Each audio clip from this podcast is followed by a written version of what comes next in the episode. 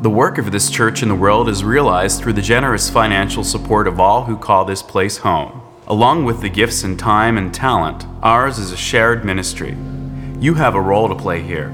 Church membership is open to all. For more information, go to uusf.org.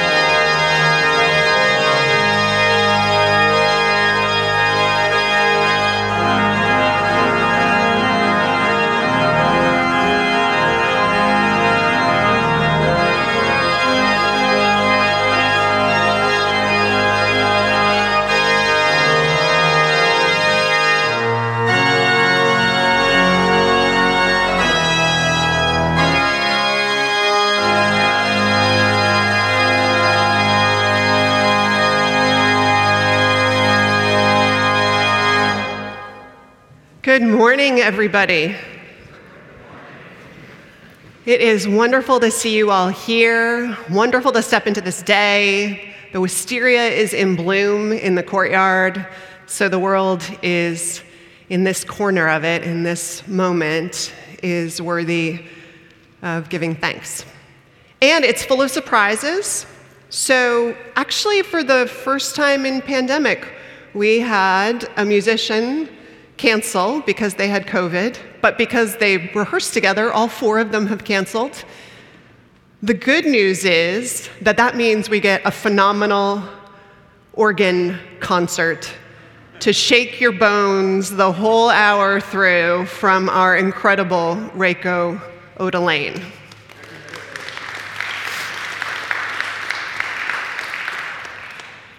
So immense gratitude for Reiko, always, but especially this morning. And thanks also to Ben Rudiak Gould, who's going to lead us in song. Thanks to Wonder Dave, our worship associate, and Lori Lai, who's a member of our board of trustees and is going to be giving our reflection this morning. I'm so grateful to have them both leading worship with me. We have some special guests. We have Don Shearer and Eric Shackelford working the camera, Jonathan Silk making it all work seamlessly, Joe Chapeau answering your questions on chat. If you are joining us via live stream, welcome into this space together. I want to open this morning with some words I found. Before I do, a quick note that part of our extended worship life together are some of the gatherings that we have outside of this space and this hour, like our pagan rituals and gatherings, but also our annual Seder, which we weren't able to do last year. There will be more information about signups, but we want to just let folks know who love to be a part of that gathering or who'd like to this year for the first time that it will be on Friday, April 22nd. So just note that in your calendars.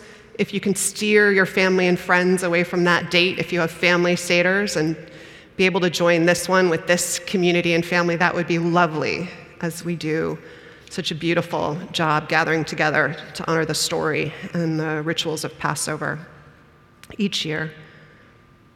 So, these words I came across, I thought were this lovely frame for worship and for all of our spiritual journeys, this work we do to open ourselves and take beginner's mind.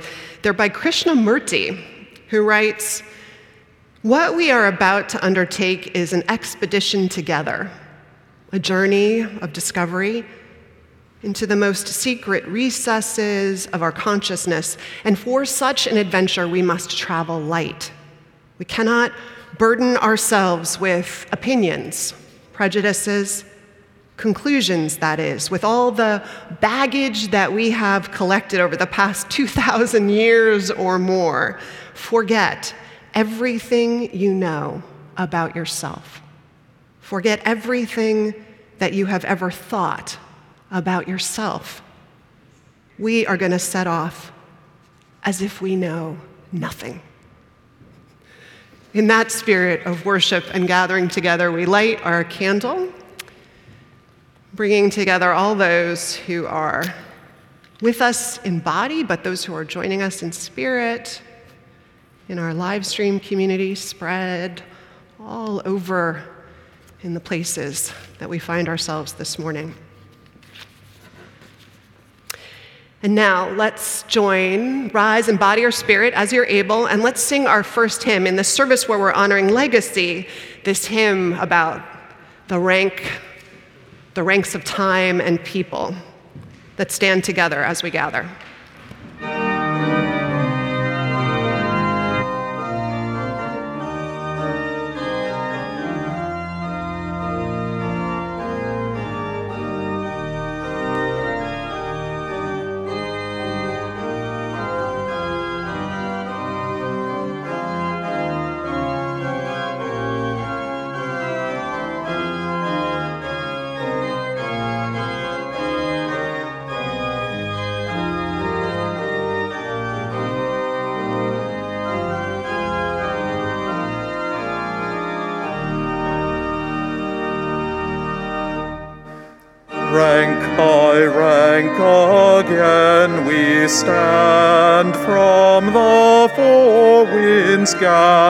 Hither Loud the hallowed walls demand whence we come and how and whither.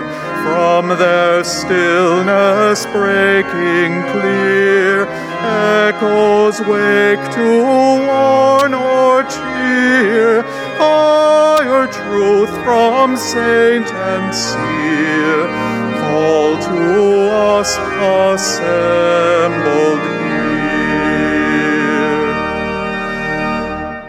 Ours the year's memorial store, honor days and names we reckon, days of comrades gone before, lives that speak and deeds that beckon from the dreaming of the night to the labors of the day shines their everlasting light guiding us upon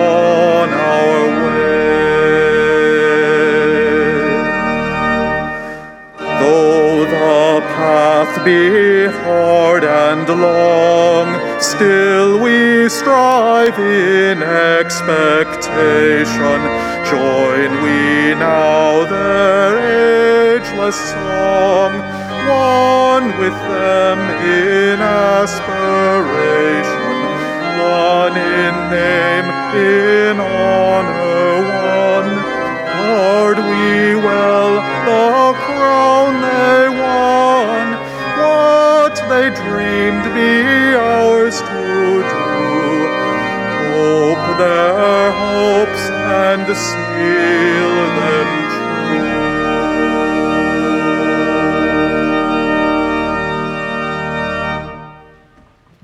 Please, if you will, join me in saying the words of our chalice lighting printed in your order of service. We light this chalice for the light of truth, the warmth of love, and the fire of commitment. We light this symbol of our faith as we gather together. Good morning. It's lovely to see you all in person. I know I said it the last time I was here, but it's still true. Uh, if you are joining us via live stream, if this is your first time watching, thanks for joining us. If this is your hundredth time watching, also thanks for joining us. Uh, you can follow along in the order of service, which is available in the description of this video and emailed to everyone who receives our newsletter, which you can get by signing up through a link to our connection form that is in the order of service and the video description. Uh, the order of service also lists upcoming events and links to opportunities to connect, including our Zoom coffee hour for live stream folks, which takes place parallel uh, to the in person coffee hour, which will happen here at the church out in that courtyard for those of you who are here in person.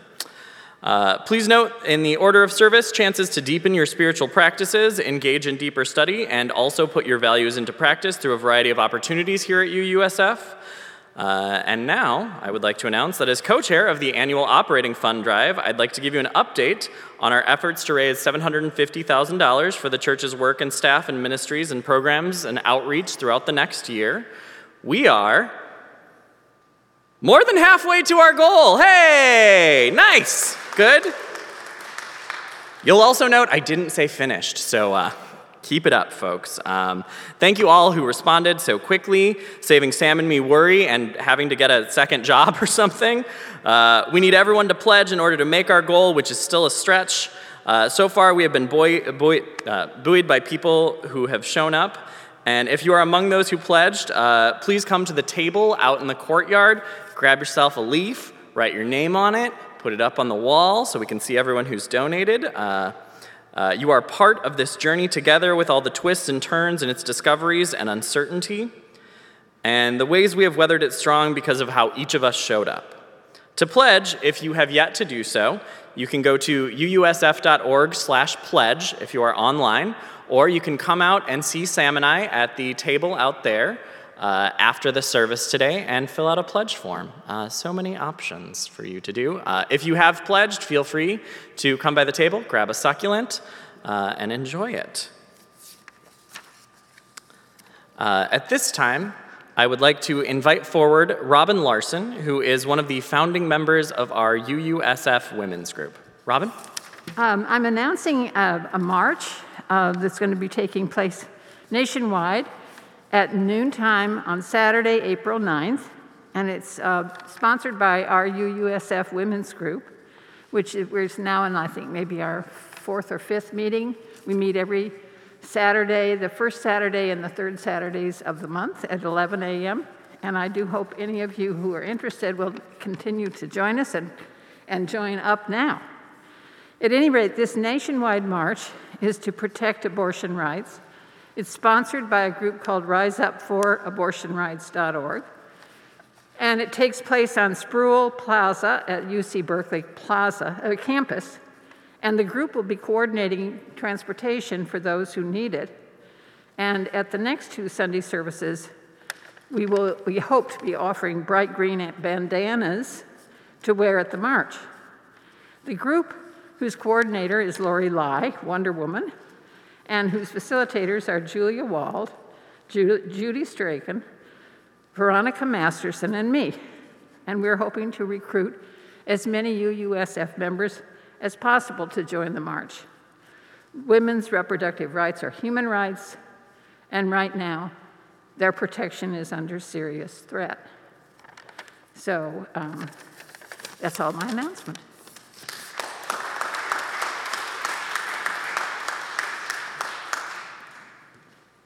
Thank you, Robin. Finally, in this season, when we talk about generosity, gratitude, and legacy, uh, seemed time to tell you a little bit about something that has been going on and uh, someone we'd like to thank. For that, I'd like to invite forward Merle Easton, Dan Barnard, and Linda Enger. You've seen the scaffolding out in front of the building for the last few months. We're undergoing a repointing project, which means we're repairing the points or the joints between the bricks and the stones. We're strengthening the structure that protects the sacred space. We broke it into three phases. We started phase one last October, that included all the Geary Street side. Phase two was the tower. And phase three, which we're working on now, is the front entrance. As we were doing the research and planning for this effort, Merle Easton stepped forward. As an architect, she was well aware of how buildings are constructed. She brought an eye for detail in the planning and, the, and evaluating the quality of the work. As we were completing phase one, Merle offered to pay outright for the second phase. In this, thank you. In the season when we offer thanks for all folks who give, we wanted to acknowledge what Merle has made possible.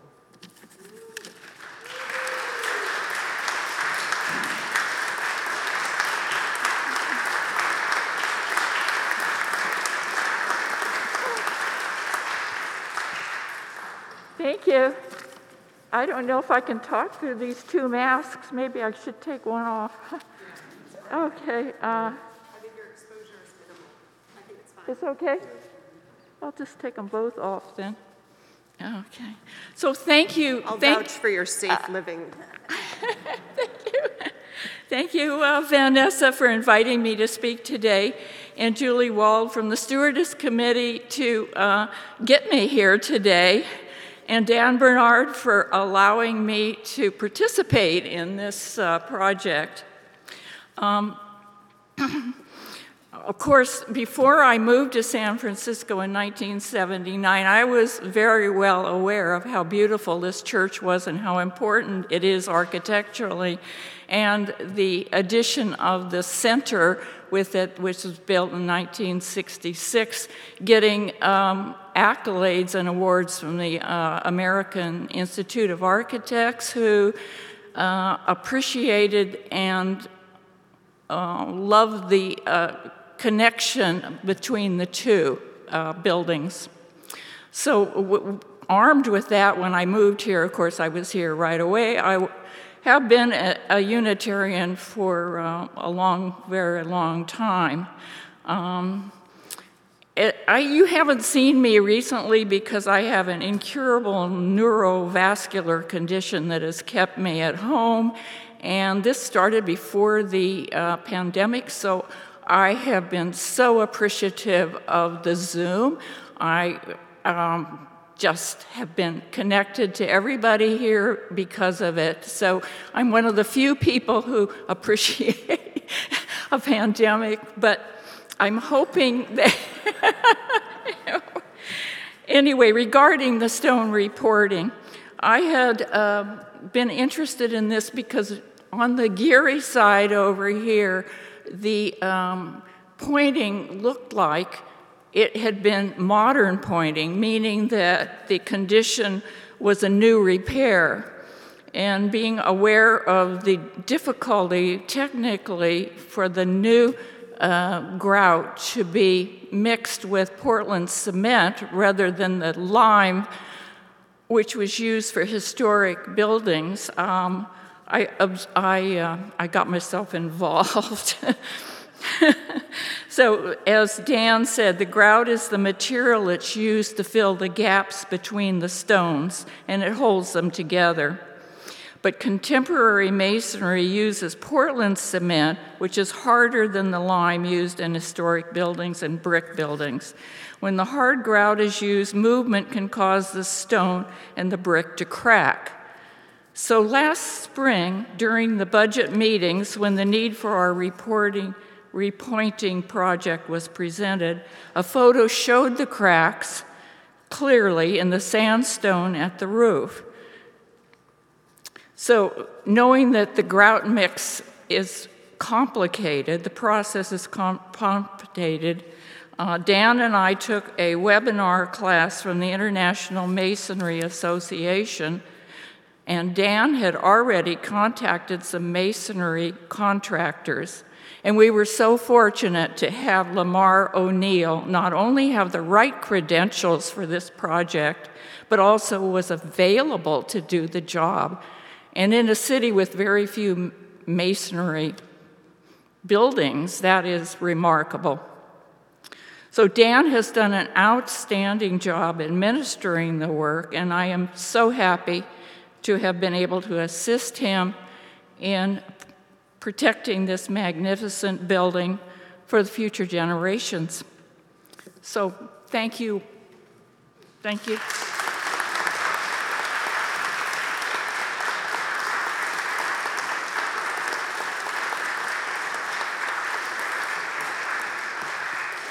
Merle, on behalf of the Board of Trustees, I'd like to give you these flowers and say one more time, thank you so much for your contribution.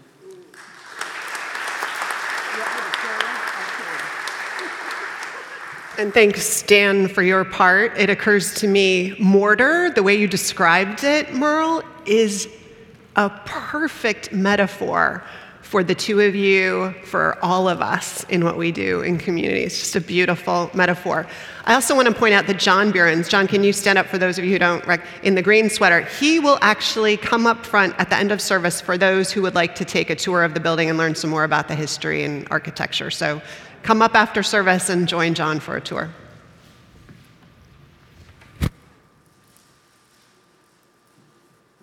And now, if we could, uh, let's all take a moment to greet one another uh, as you are comfortable doing so.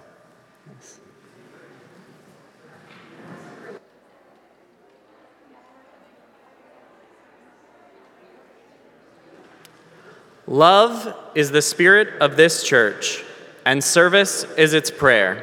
This is our great covenant to dwell together in peace, to seek the truth in freedom and to help one another.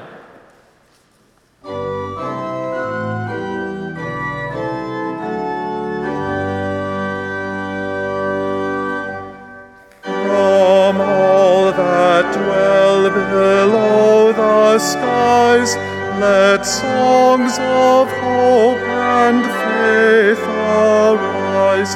Let peace, goodwill on earth be sung through every land by every.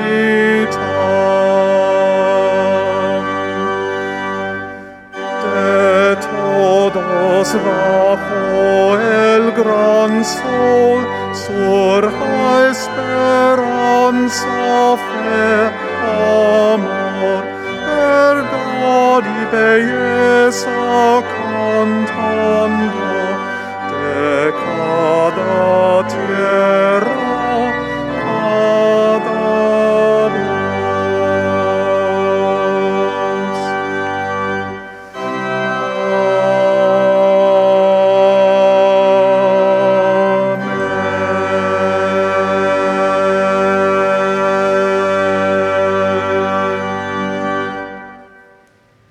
Recognizing there is human suffering and struggle all over this world in the course of natural and human catastrophes.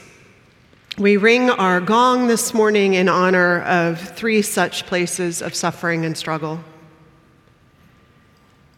We ring our gong first in recognition of those who are in our detention camps and at our borders, but in honor also of refugees and asylum seekers everywhere, immigrants and even citizens of our nation for whom home is a dream and not yet a reality, who cry out for welcome and the chance to make a life strong and rooted and where they know they belong. May the world, may we make that kind of welcome. We hold in our hearts and ring our gong once additionally for those who have lost their lives this week to COVID 19.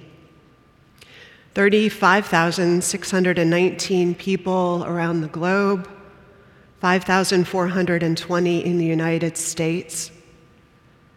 And holding out gratitude also for the downward trend overall, tipping the balance of the pandemic in this moment back toward life. And finally, for the people of Ukraine, the people whose national flower is the sunflower, holding out in solidarity with them the prayers for an end to bloodshed and a restoration of peace and of sovereignty protected. For all these losses spoken and those we each bring in our own hearts this hour, we hold those named and those spoken quietly in our own thoughts and in our prayers. May we ease the tide of human suffering this coming week, howsoever we can.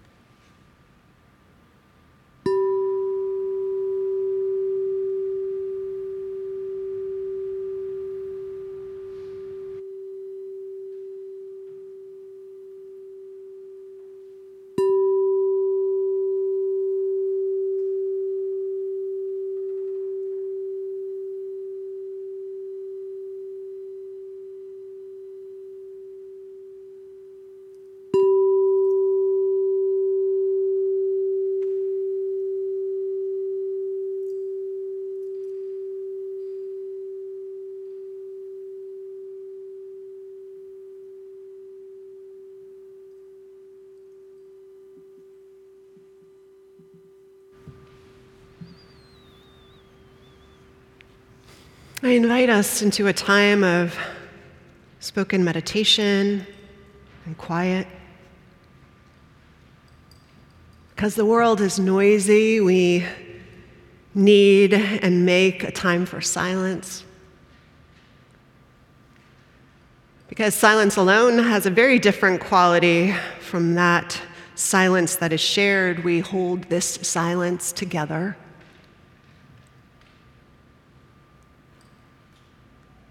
Because we live in a world where we are judged too often by what we do,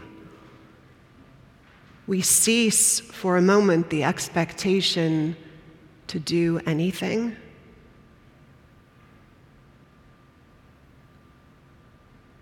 Because it is our being that will speak through our lives, our presence, the Spirit we imbue in relationship, we make a time to be present to the still center of our deepest self and to be together.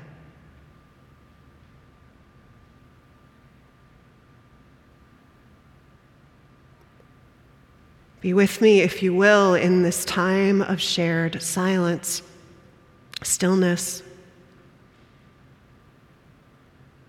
Breathe into it.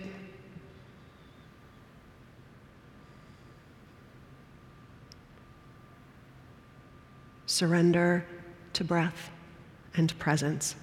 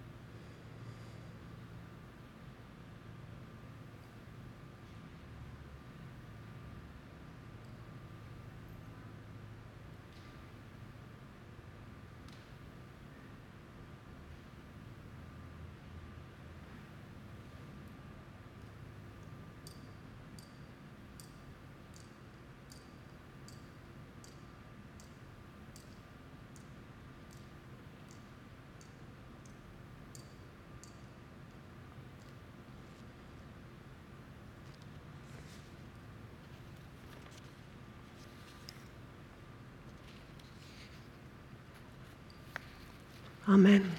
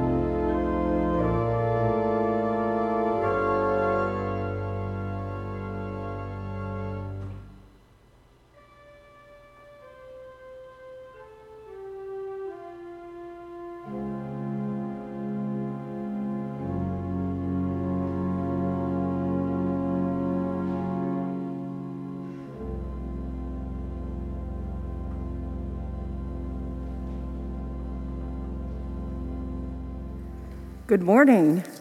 My name is Lori Lai, and I'm the treasurer of the on the UUSF Board of, uh, of Trustees. Long before I joined UUSF, I was a trail leader with the University of Hawaii Sierra Club, and on my rare days off from uh, studying or working part time to put myself through college, I would lead hikes and enjoy the lush tropical forests of Oahu.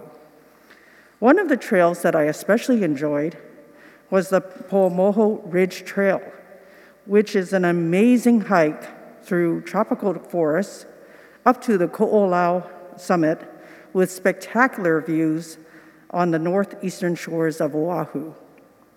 The Poamoho Ridge Trail is especially significant to me, not only because of its rewarding views at the summit and challenging hiking conditions, such as plank bridges, narrow, windy, and sometimes muddy ridge paths with steep terrain on one or both sides, but also because my father worked in the Civilian Conservation Corps in the 1930s, and the CCC camp in Wahiawa transformed an obscure wilderness trail into this accessible trail to be enjoyed by the public. Afuilai was in his late teens when the Wahiawa camp was established in 1934. He was old enough to understand that the Great Depression of the 1930s hit Hawaii very hard. The sugar and pineapple economy of the American colonizers had collapsed due to lack of demand for such goods. Lacking a diversified economic base, the people of Hawaii faced high unemployment, which reached 25% in 1936, leading to the threat of starvation across the islands. Wandering in the wilderness that was the Depression with little to eat and no money in his pockets, my father jumped at the chance to join the CCC, as did an estimated 8 to 10% of Hawaii's young men at the time.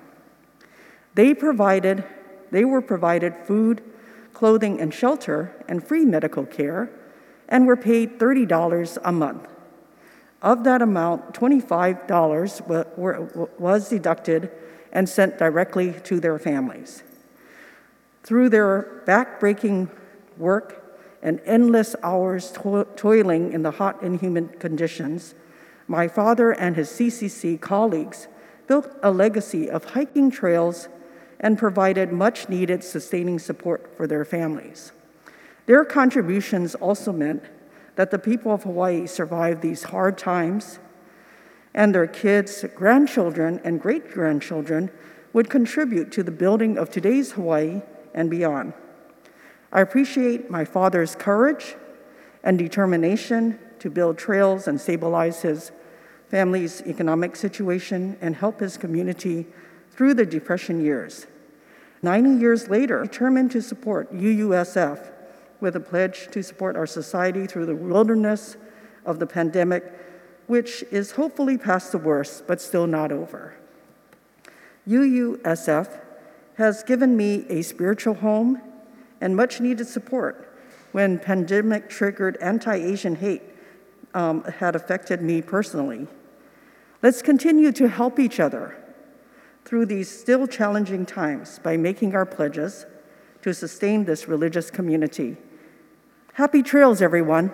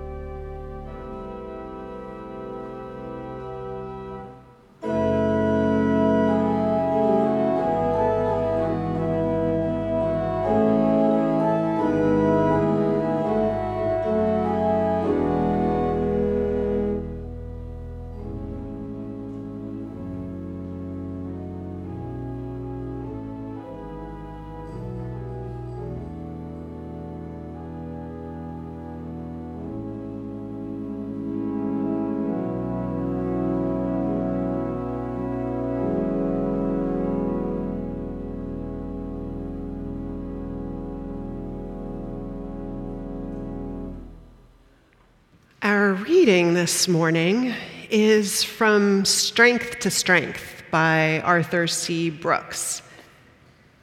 He is currently a professor of public leadership at the Harvard Kennedy School and at the business school, also professor, a social scientist. And he writes this book about finding success and happiness and purpose in the second half of life. And Brooks opens with this story.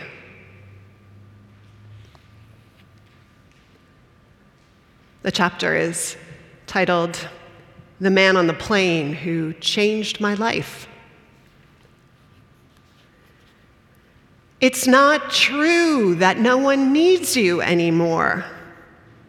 These exasperated words came from an elderly woman sitting behind me on a late night flight from Los Angeles to Washington, D.C. The plane was dark and quiet, and most people were either sleeping or watching a movie. I was working on my laptop, feverishly trying to finish something now completely lost to memory, but at that time, that seemed to be of crucial importance to my life, happiness, and future. A man I assumed to be her husband murmured almost inaudibly in response. Again, his wife, Oh, stop saying that it would be better if you were dead. Now they had my full attention. I didn't mean to eavesdrop, but I couldn't help it. As the lights were switched on after touchdown, I finally got a look at the desolate man I'd imagined. I was shocked. I recognized him. He was well known, famous even. Then, in his mid 80s, he had been universally beloved as a hero for his courage, patriotism, and accomplishment of many decades ago. I have admired him since I was young. As he passed up the aisle of the plane behind me, passengers recognized him and murmured with veneration. Standing at the door of the cockpit, the pilot recognized him and said, echoing my own thoughts, Sir, I have admired you since I was a little boy. The older man, apparently wishing for death just a few minutes earlier, beamed in recognition of his past glories. I wondered which more accurately describes the man? The one filled with joy and pride right now, or the one 20 minutes ago telling his wife he might as well be dead? That mystery ends our reading.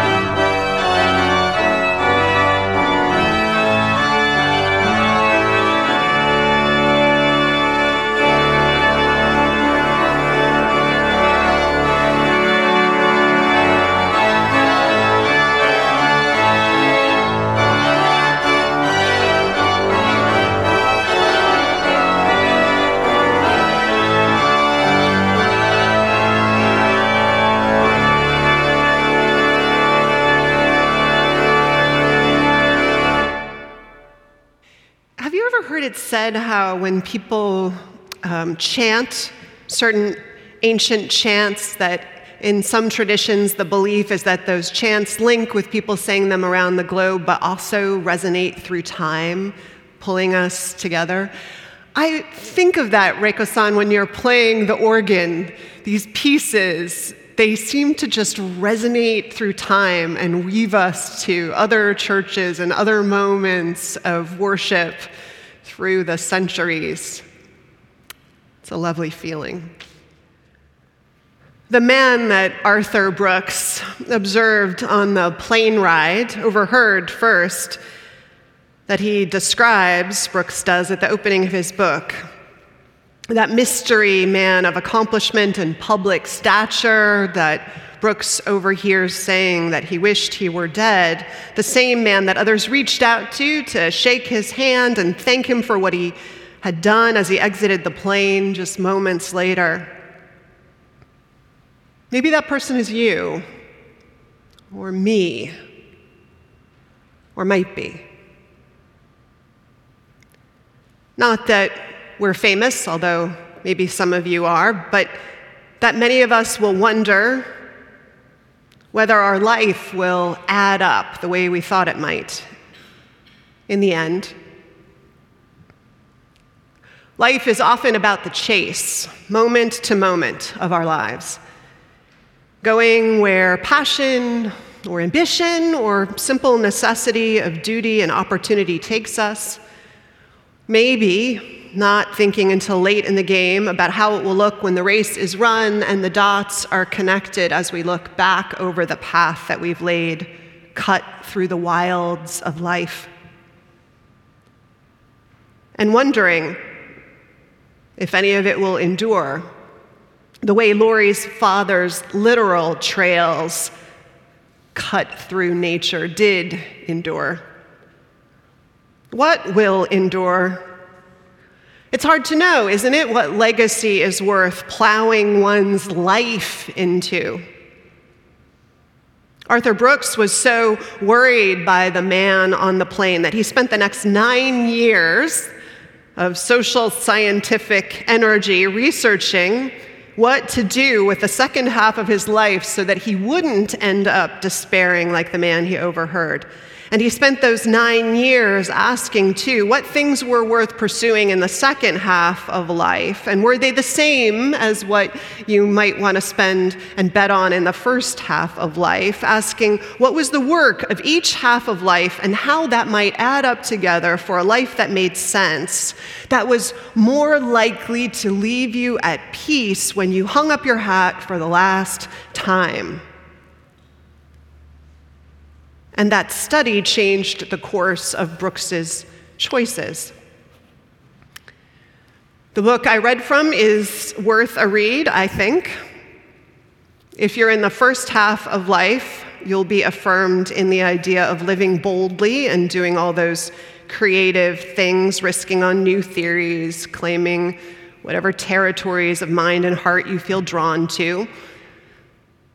You'll learn that most Nobel Prize winners, going back for more than a century, too, made their discoveries in their late 30s. They may have won the award later, but it was work that they did while they were younger, even in their 20s. You'll learn too that our skills diminish statistically, empirically proven to diminish earlier, much earlier than I think many of us suspect. You can read the book and see the stats for each possible profession if you're interested in getting granular. The stats are that most of us peak 20 years after we start a career, and then it's the slow diminishment. That's where I would find myself. And you'll learn that the second half of life is better spent, not doubling down often on the same things that we often choose in the first half. Apparently, in the second half of life, we have different strengths. We do have some strengths, so that's the good news.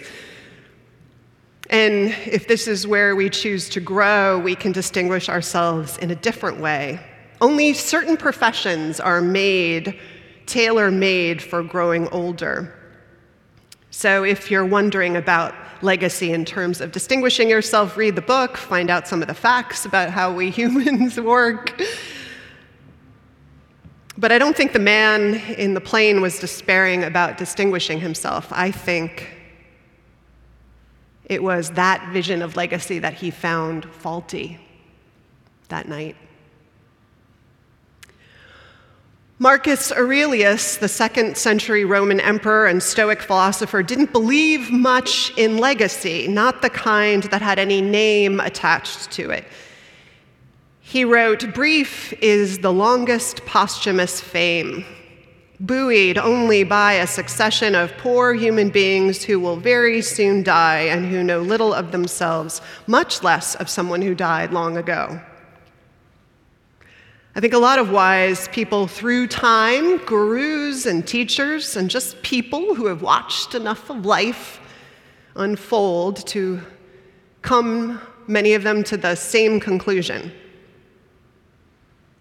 I turned on the radio a couple of weeks ago while I was driving somewhere, and the program that came on midstream was an interview all of the callers who phoned in were giving thanks for the influence of the woman who was being interviewed, the influence she'd had on her, them, her presence and leadership in various circles of creative, cultural creatives. And they were giving thanks for her writing, especially.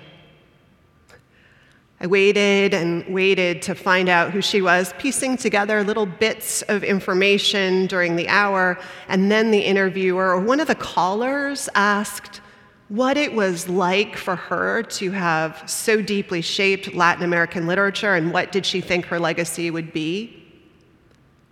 And the woman answered without hesitation and with some force and complete clarity. And what I remember her saying was something like, I don't believe in legacy. I don't think we have a legacy. I think that's a thing some people think, but I don't believe in it. We women know that nothing lasts. And then she nodded, I can't remember her words, but nodded to the everyday tasks and callings of life and people as all we should be worried about. Just living into that. The woman the woman, it turned out, was Isabel Allende, author of 21 works of fiction and five works of nonfiction, born in Chile, but now also an American citizen. Allende, who is arguably the most widely read Spanish language author ever. But she doesn't believe that anything lasts or legacy is worth her time or focus.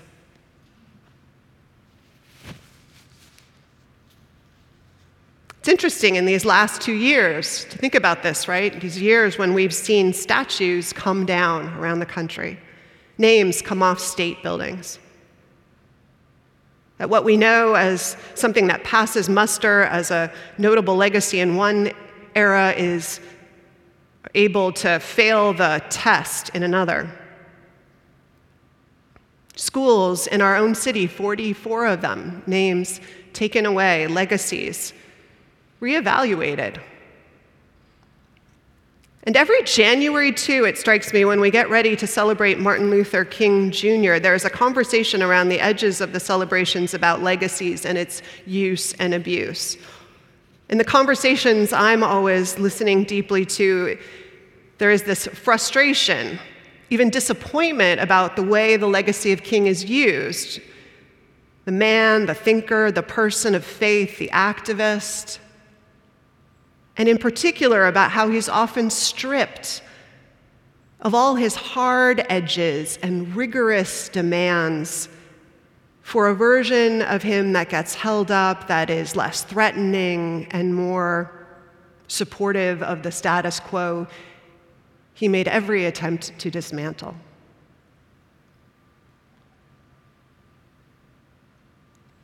In both those cases, it strikes me legacy as fame or prestige is precarious business, isn't it? If it happens, it happens, but to aim for it, it's to aim for something that you know you won't be able to control how it's used, how you are used, or whether we're all worthy of it retroactively at all or want to be held up to that kind of scrutiny. The world always moving on in its deeper wisdom.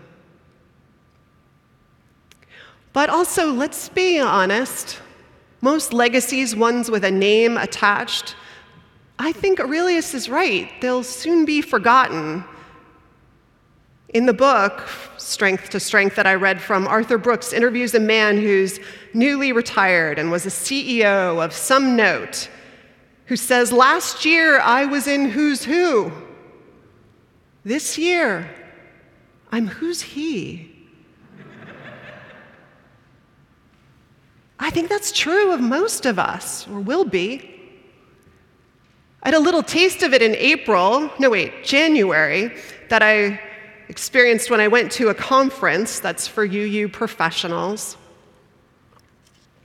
It's a conference that nine and 10 years ago I helped run as this group of people in charge of professional education for our Ministers Association. But I'd been largely out of circulation with colleagues because I was out of ministry for a few years and living abroad, and then moved here and was adjusting, and then pandemic. And there was a sea of colleagues, a sea of colleagues that had no idea who I was or that I was anyone of any note, which was sobering and a really good experience to have. Because that truth does set us free. Free of illusions, disappointment, free to live in the light of it. What if we embrace, really embrace, you and I, if you haven't already, the wisdom of the Upanishads that when we die, we fall back into the ocean, the larger ocean, like a drop of water merging back into its source?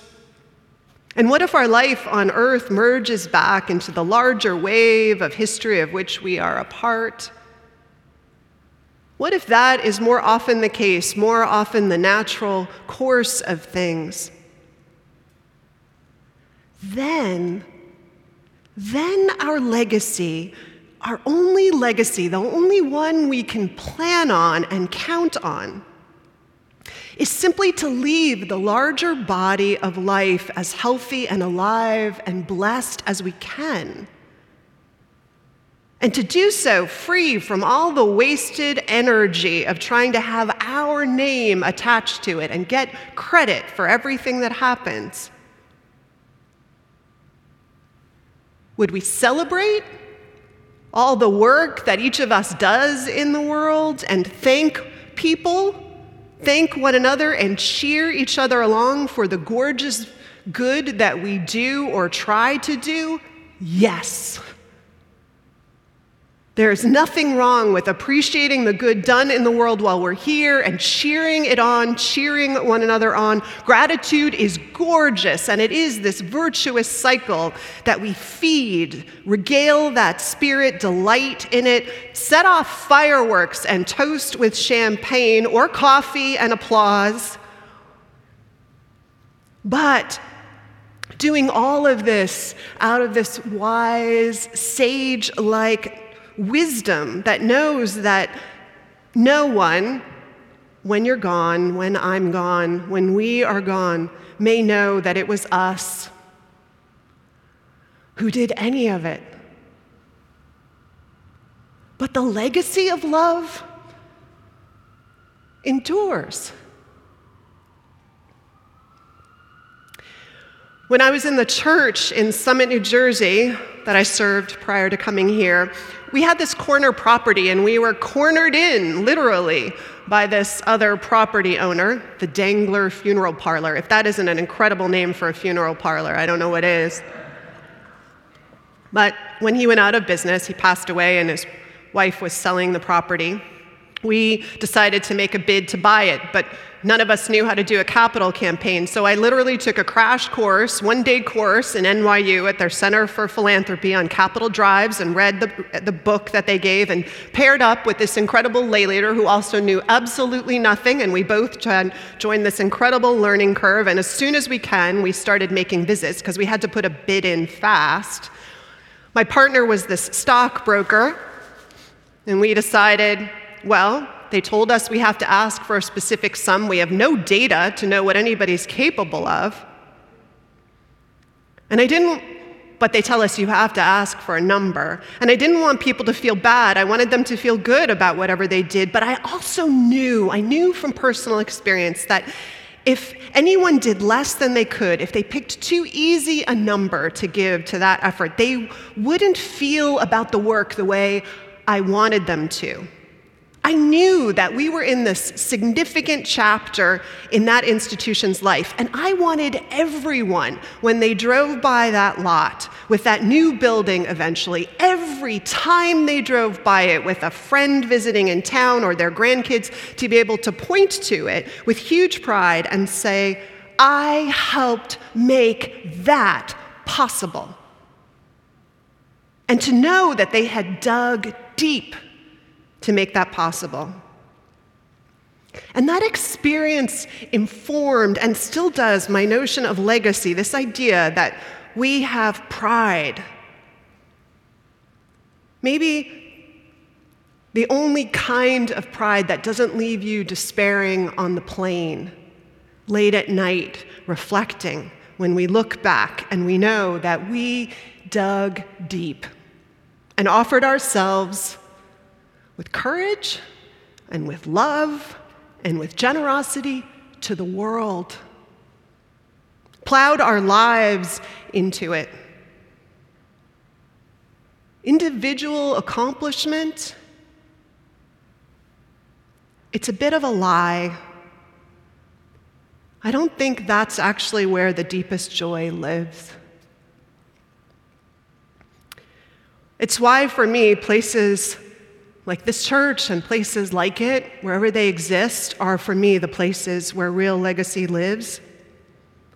And someday in the not so distant future, we all will hover in this space like a cloud of proud witnesses, literally or metaphorically, when we're gone. But this will endure, with grout holding the rocks together and the stones weathering the storms like the one we just weathered because people dug deep. People like us before us and us after them. This is legacy. Our family is a place of legacy. Our wider communities and making them strong are a place of legacy. Our nation is legacy. World peace is a legacy. How we treat one another in every moment of interaction is a legacy. As Maya Angelou was famous for saying, I've learned that people will forget what you said, people will forget what you did, but people will never forget how you made them feel. As Unitarian Ralph Waldo Emerson wrote about legacy, to appreciate beauty, to find the beauty in others, to leave the world a bit better, whether by a healthy child, a garden patch, or a redeemed social condition, to know that one has breathed, one life has breathed easier because you have lived. That is success.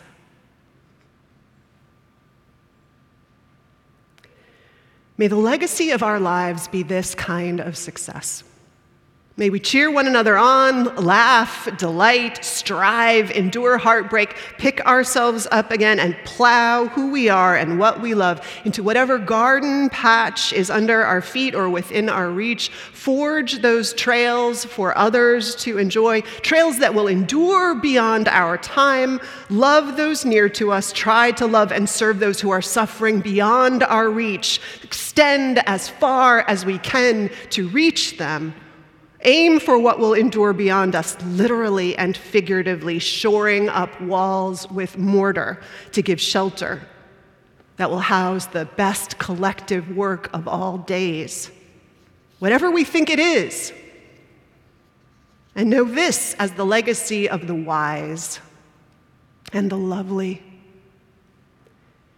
and the one we will be proud of when we look back over our shoulder or hang our hat by the door, the last time we bow to the last sunset of our days. I'm grateful to be on this journey of legacy with you all. May the best of us endure. Amen.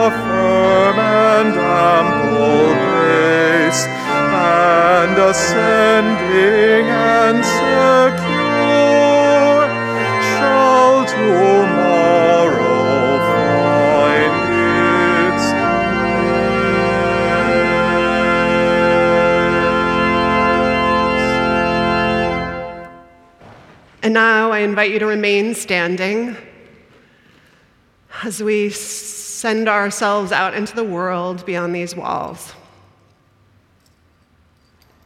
And so, in our comings and our goings, may the light of love shine upon us. Out from within us, be gracious unto us and grant us peace. For this is the day we are given. Let us rejoice and be glad in it. Amen.